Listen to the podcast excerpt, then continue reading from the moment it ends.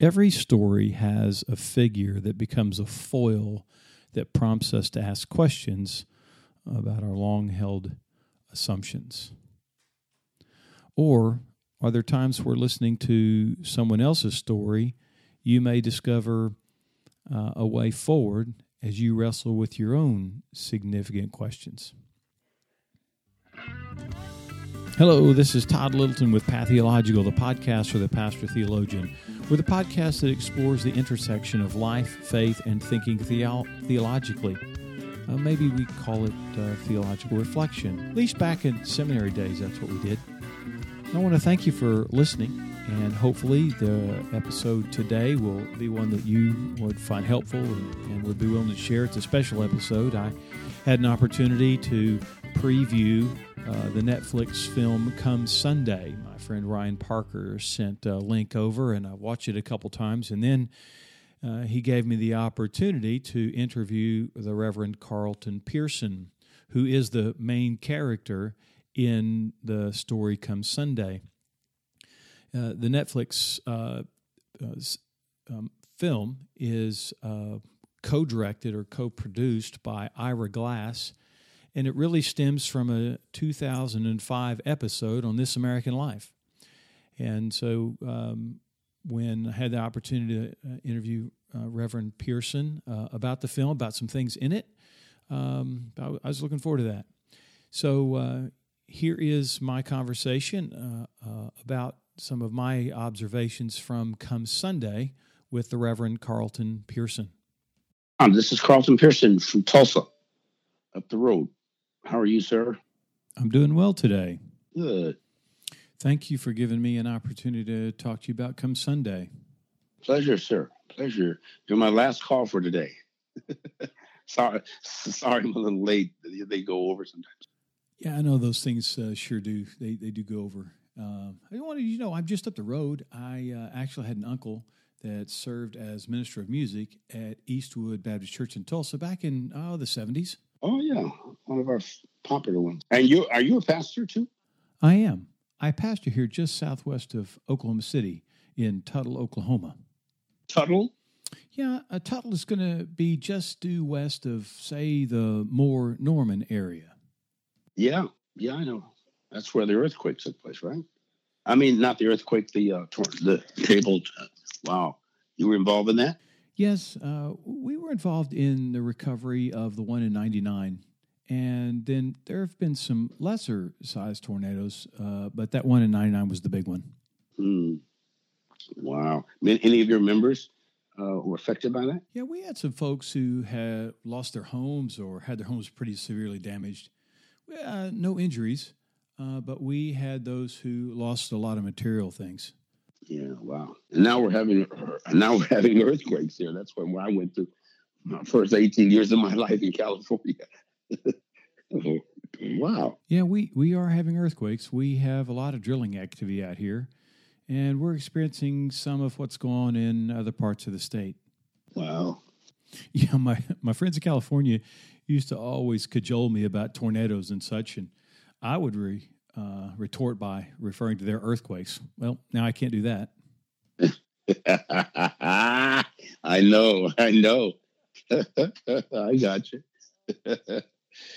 well, we don't have tornadoes out in California very much. I don't think there's ever been. Yeah, I, I don't think so. Mudslides, maybe, and wildfires. That's about it. It's pretty, it's pretty scary. Pretty scary there right now. Well, I've actually been uh, familiar with your story. Uh, because you've been here in the state. Uh, you know, there have been a number of articles along the way.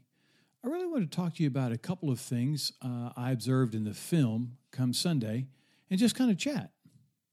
That, that'll be fine. Now, this is, is this, oh, this is a podcast. Okay. All right. Yeah, it's a podcast. I'll be putting this on what uh, uh I call uh, Patheological, the podcast or the pastor theologian. I've had authors and practitioners and theologians to talk about the intersection of life and faith and thinking theologically. I was just wondering, uh, as you noted, the most difficult thing is when you have deep relationship with some folks uh, in the congregation, and let's say a breach has been experienced. I, am wondering if over time, uh, if any of the folks have called and said, hey, we should have been more patient, or we should have listened more carefully, or we should not have been so uh, abrupt, or have been any of those, you know, sorts of things uh, expressed. Has anyone uh, approached you like that? Yes. Um, you know, the first one to say that to me was Eddie Long, Bishop Eddie Long, who died of AIDS here uh, about a year ago. Um, he was the guy I went on. Uh, I didn't know Eddie that well, but he was a good, good friend of T.D. Jakes. And I ran in the circles with all these megachurch pastors. But I saw him in Las Vegas at the uh, Trumpet Awards. And um, he walked over to me voluntarily. This was before he had come out or anybody knew any scandal around him. I was suspicious of it because I, I have other pastor friends in Atlanta. But he walked over to me and he kissed me on this cheek, not anything sensual, but we do that. And he said, he said, Bishop, we didn't do you right. We didn't do you right. I'm so sorry. And um, and I had a I have had, of course, recently more guys are calling me some fairly these guys pastor churches of thousands and they're saying when you come in can you can you can you speak for my anniversary? can we meet can we just put on ball, ball caps and we, we we misread you bishop. You scared us you stunned us you shocked us. We ran. And and now we're ready to reconsider. One guy said i'm going through your book the gospel of inclusion the second time. He was the general secretary of a whole movement of thousands of churches. And he said we just want to talk and ask you do you mind us? He said that we'll come anywhere you want us to go. We'll fly. Even if you want to do it in in Europe, we we will come. We want to spend two or three days with you, totally uh, uh, candid, and let's talk. And uh, I uh, so there's a there's a a real shift. A lot of these guys have gay kids in their family, or their marriage was in, are they divorced, or they they went through some trauma. They got kicked out of their church, or they had you know, board member problems, whatever. So they're all hurting and bleeding shepherds, and they're experiencing a kind of cognitive dissonance, uh, a conflict between what their mind believes and what their soul has experienced. So it's a good time. It's a really, really good time. I seems like I hear bird. Are you you have live birds in your uh, studio? no, I actually haven't. Uh, I have a sliding door in the dining room where I am, and, and the birds are singing pretty well this morning. Wow, that's that's beautiful that you get to hear that. Yeah, they're really having a good time. They're really happy outside. yeah, they they are. You know, uh, Reverend Pearson, when I think about your story, uh, I'm also intrigued about how uh, the story of Reggie plays in the film. Uh, he seems to give a, a, greater sense of an existential experience where, you know, most of the time uh, doctrine or whatnot lives in our head. And now here is a figure where throughout the story, uh, this really takes what you described to a, a, really practical or material level. You know, where we know people who are or who have family members that are gay, and, and we wrestle with how to minister to them, how to think about those experiences. Uh, we re- reflect on what we were told about those in our formative times and and then we move through our lives and experience uh, with folks um, that force us to move beyond just thinking about it, but doing something. And, and, that ties in with the story of your uncle. How would you help someone who is um, really wrestling um, uh, with who's been advised to to be rather stoic about those things and whole doctrine uh, and and, and not be so affected by those relationships. Um, you're supposed to stay above and outside of that and those um, in those very deep moments um, for you. Well, you know, I've I've been fascinated with the scripture for years that you know, we have not a high priest who cannot be touched with the feelings of our infirmities or our weaknesses, but was at all points tempted just like we are, yet without sin. The, the, the phrase that intrigues me the most is just like we are. Um, and then the scripture says, when tempted, no man should say, God is tempted before God is not tempted by evil. Man is tempted when he's drawn away of his own lust, and ties. So if, if they're speaking of Jesus, that he could, he could, he was sympathetic or empathetic. Jesus had compassion. Even if you uh, believe something or someone is sinful, you should never, ever communicate anything to that person that deflects away from a compassionate spirit.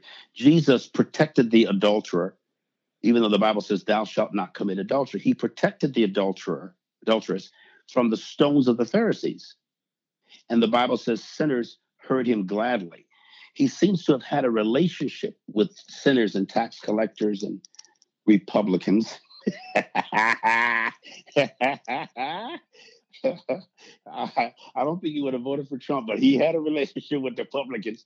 Um, that seems to be uh, compassionate. And so, love, Todd, is such a sloppy, raggedy word anymore because nobody can hurt you or or hit you or hinder you or even hate you like somebody you love or who loves you. You see that in divorce court all the time. You see that in after funerals and families divide over property or whatever. You see people who who you know they love each other, but they can't stand each other.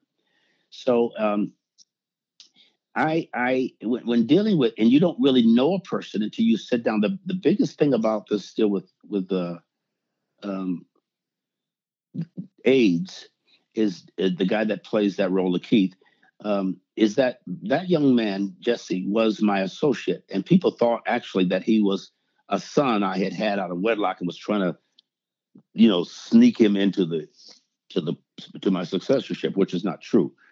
But because I sat with him and talked, and other gay people or Muslims, Hindus, atheists have a firm conversation. Said, so tell me what you're thinking. Why don't you love Jesus? And of course, they always say, well, we do love Jesus. Well, we just don't like his followers. Okay, well, let's talk about. Tell me, are you telling me you don't ever feel sexual or erotic attraction to a female, or if I'm talking to a female, to a man?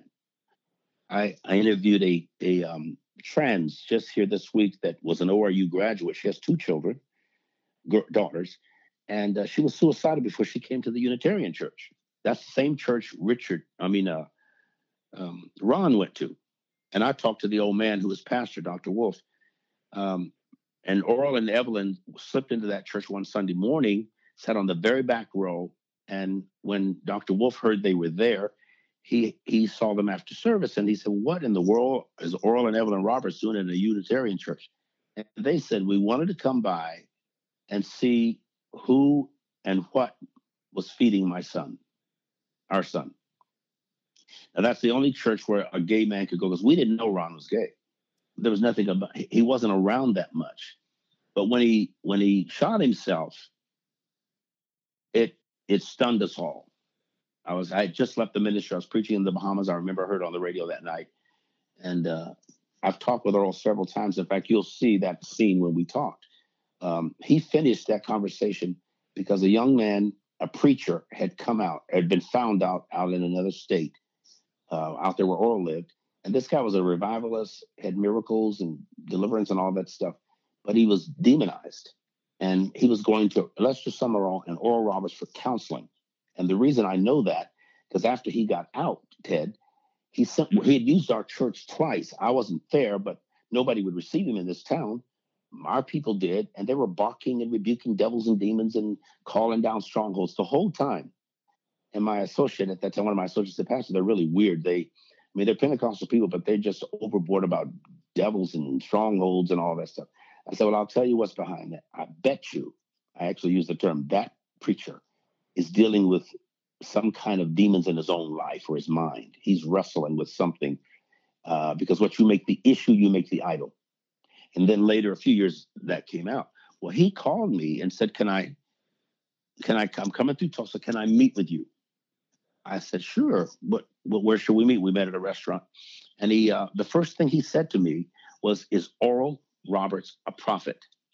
Now, in our charismatic circles, that's a presumption. Everybody assumes Oral to be a prophet, though he never claimed to be.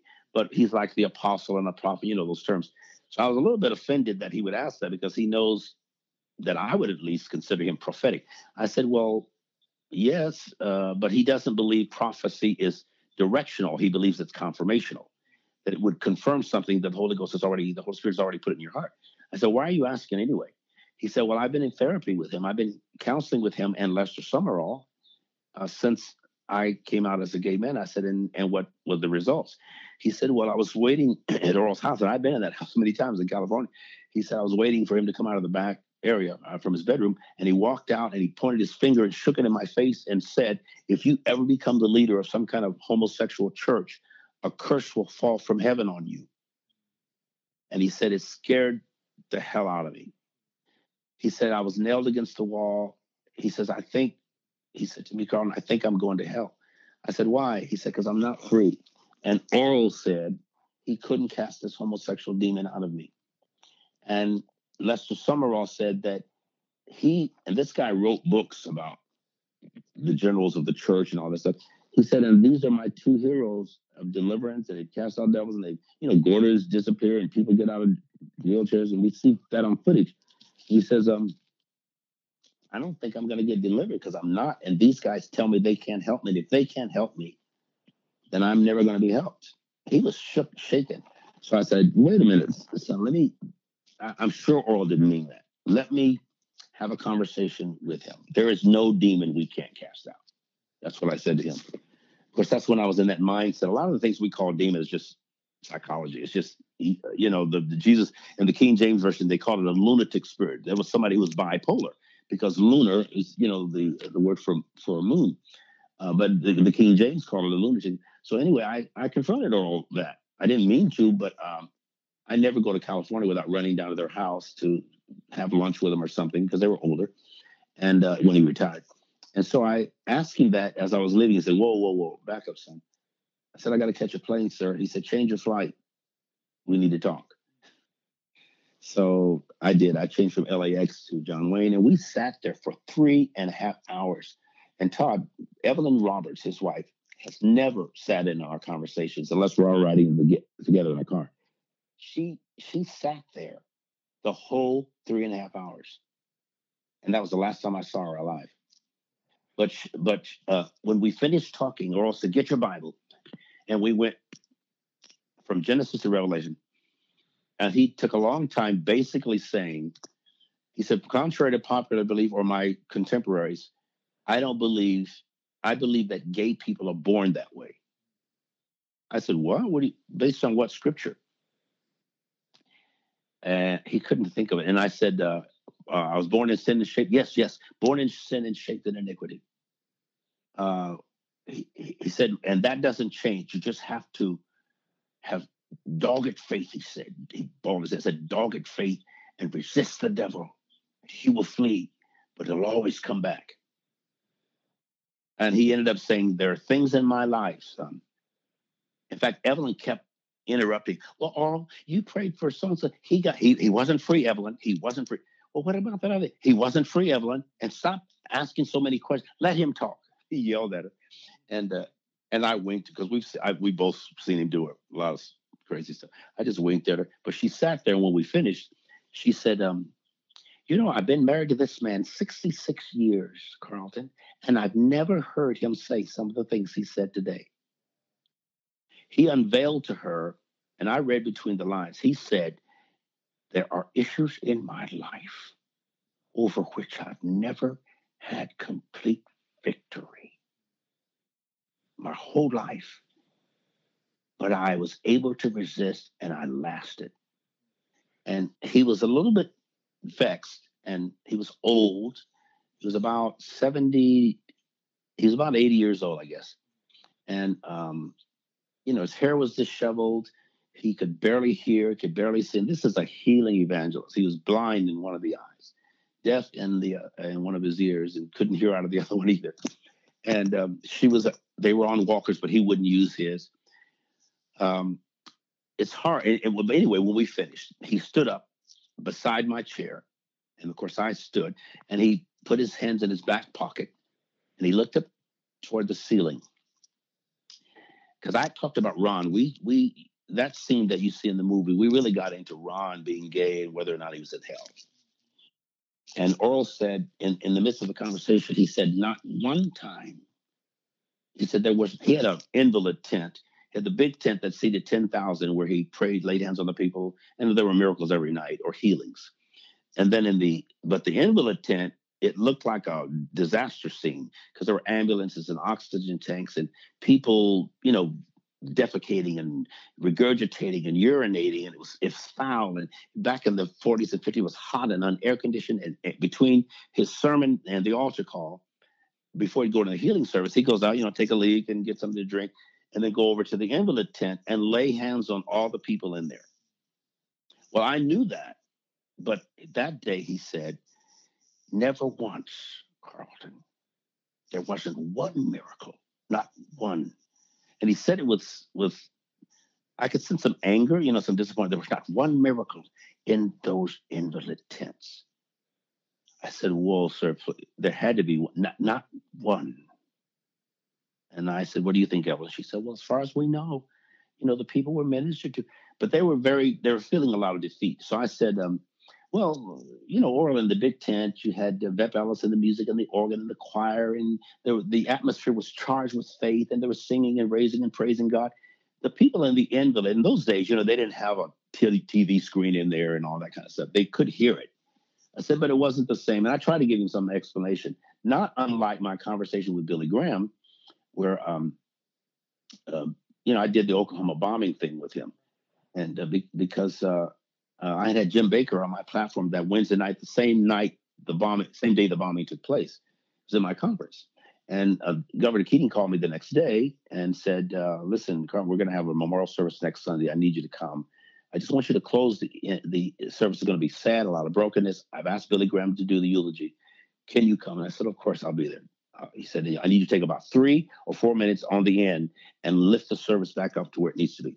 Said, I'll be there. Then he called again the next day and said, listen, man, this thing's going crazy. Sat- CNN's coming in, satellites, uh, President and Mrs. Clinton are coming in. I can't entertain Dr. Graham. Can you come in early and meet him at the mansion and, and host him all day? Of course, any of us, including you, would have jumped on whatever to get there. Said, well, that's like the second cousin to the Holy Ghost. I'll be there. so I went charging down, and uh, we're standing in front of the governor's mansion door, the main door, to receive him when they brought him in. Of course, the, everything the cooks are there, the chefs are there, the butlers. The door opens, and this man, tall, handsome, tanned, slightly graying, uh, thin hair, face a little creased and wrinkled, you know, from carrying the burdens of the ministry. He shuffles into the front door and he's shaking with the Parkinson's disease, which you can visually see, visibly see. And he goes and hugs every person in the circle, the butler, the chefs, and then he grabs my hand my arm, and we walk together and pick up our breakfast on the buffet, and then we're seated.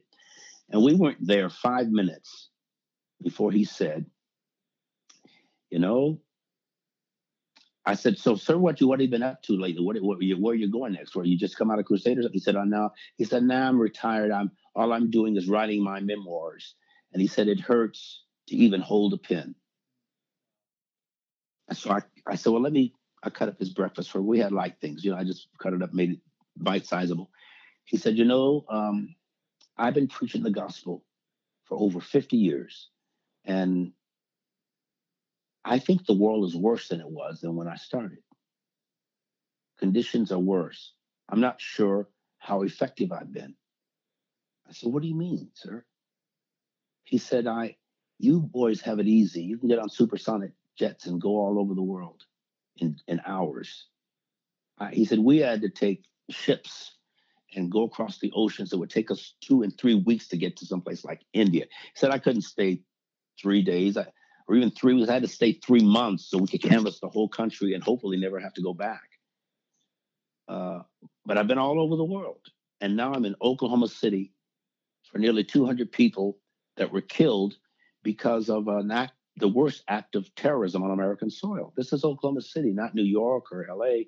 How did this happen here? He said, just a few years ago, I dedicated ORU up the road there so that this kind of stuff wouldn't happen. I'm I'm wondering how effective I've been. I mean, I felt so sorry for him. I he said, I don't even know what I'm going to say to these people today. What are you going to say? And I said, Well, I'm not I'm not eulogizing them, so I'm just going to come on towards the end. Uh, I said, you you buried presidents and princes and priests. You've done many of these. He said, no, it's not like this one. This is here in Oklahoma City. These are Americans. I've preached to these people for almost 60 years. And I'm not sure if if if I've had a made a dent. And I could feel his grief. And I said, Well, I, I'm gonna open my statement with um, experiences not only what happens to us, it's what we do with what happens to us. He said, Whoa. Wow, I might have to steal that from you. I said, Be my guest, sir. I'll, I'll repeat it again when you finish. and he started talking about, um, he said, I think I'm going to stop trying to convert people and just convince them. We've not been successful at convincing them that they're loved unconditionally by God. Now, this was before I was into inclusion, but it greatly impacted my thinking. I just need, he said, we got to convince them. We're not successful at convincing them. And Tom, that's my biggest frustration right now. My church, we had traffic jams. My conferences, 30 to 50,000 people coming. I'd sold thousands of books. I'd written 18. I had been around the world, preached on television, preached to crowds of 250,000. I had Grammy awarding, uh, I mean, a Stellar Award winning gospel albums. Everything we do, I had done with excellence and I was bored to tears. And I kept thinking, we're not really growing church, we're just getting fat. Uh, whoever has a conference, I said, this is this is spiritual incest. We're only seeding into ourselves. We're not reaching lost people. That's how I started this whole message on evangelism. I said, and I said, you guys are not bringing in sinners in here, and they're not being converted. I said, well, what, the reason is you think it's illegal, and it's it's the 80s and, and 90s and you're embarrassed. You're not going to do it. I said, so stop telling people that they need to get saved. Tell them that they're loved by God, their sins are already forgiven. I said, I don't care if they have a needle hanging in their vein or they're dying of AIDS. Tell them they're loved and forgiven through the finished work of the cross. That's the good news. The good news is that their sins are already washed away. And I, you know, John says, little children, I write to you that you sin not. But if anybody does, have an advocate with the Father, Jesus Christ the righteous, who is the atoning sacrifice for our sins, but not for ours only. I said, so they don't know. So that's that. That was the beginning of the universalist approach. I didn't even know. They didn't really let us study in depth uh, universal salvation uh, in, in in in our seminary or School of Divinity. But that's what got me in trouble because people start sending those tapes around, and then they say, "Well, this sounds like Christian Universalism," and uh, that that was the you know shift happens, and and my and my shift hit the fan. So I've been trying to get my shift together ever since. Thank you for that. I, I uh, it, it leads me to uh, another question if you've got time for one more. Um, in listening to you describe that series of uh, interrelated events, I'm struck because uh, the movie uh, begins, it opens with a scene of a well worn Bible. And, and, it's something that, you know, people should pay attention to. Uh, they should pay to all, uh, attention to all elements of film, but but there's something being said there, something being referenced there. You know, it's the idea that when someone comes to a new way of reading, a new way of seeing, it's assumed that they've left the Bible behind. They've they've let it go. But in our conversation and, and what's portrayed in the film, it's very clear that the, the scene sets the stage for the underlying um, plot line as you came to this new place, it was it wasn't letting the Bible go, but it was wrestling deep with it. Uh, so whether or not someone can arrive at your same conclusions, it, it really is disingenuous, or so it seems, to lay claim that Reverend Pearson or anybody else, for that matter, uh, has just completely jettisoned the Bible. So, uh, so I'm wondering, how would you communicate to somebody who is really wrestling, uh, whether it is with inclusion or any other issue, uh, doctrine or such, where they really are taking the Bible seriously, really working through it in our current context, and, and working to make connections uh, that they also uh, can, can take confidence they're taking the Bible seriously? Well, you know, most of us fundamentalists are biblical literalists. We take the Bible literally. I take it seriously. I just don't take it literally. I think it's more important what Jesus said about God than what the church says about Jesus.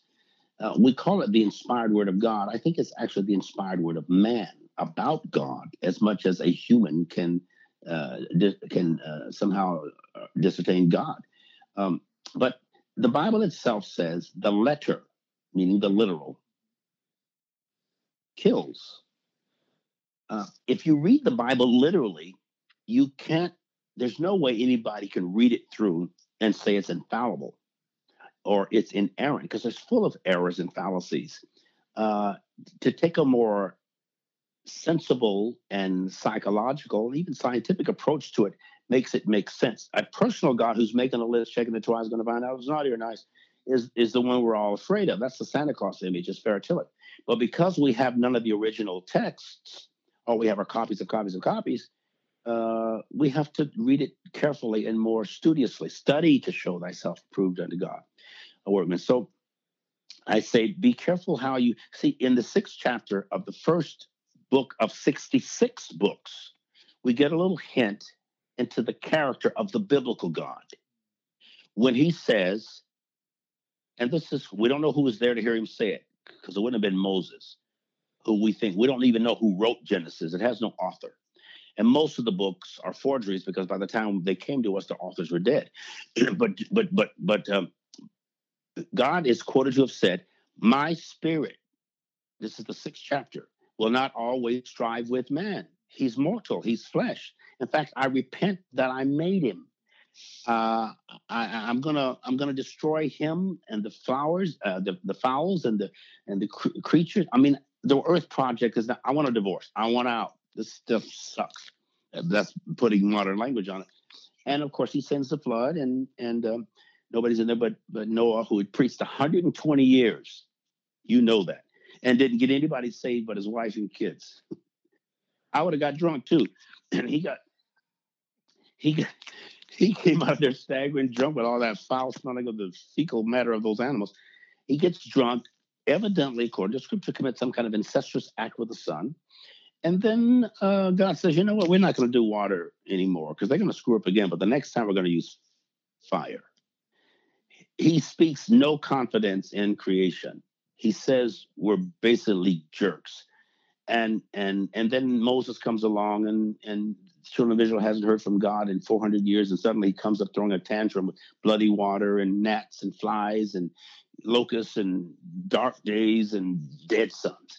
And so they're trembling and shaking, and Moses says, The fear of God has come to keep you from sinning. So, this whole warped concept of a psychopathic God who's a narcissist who says, Vengeance is mine, I will repay, I'm a jealous God, all the things we're not supposed to be. That particular concept obscures uh, any purity in scripture. And so these kids today, because of the my I have an Apple phone, it has an apple with a bite out of it. And so does my laptop, and so does my iPhone. The kids are looking into the cloud. They live in the cloud, which is mist, mist and mystical mysticism.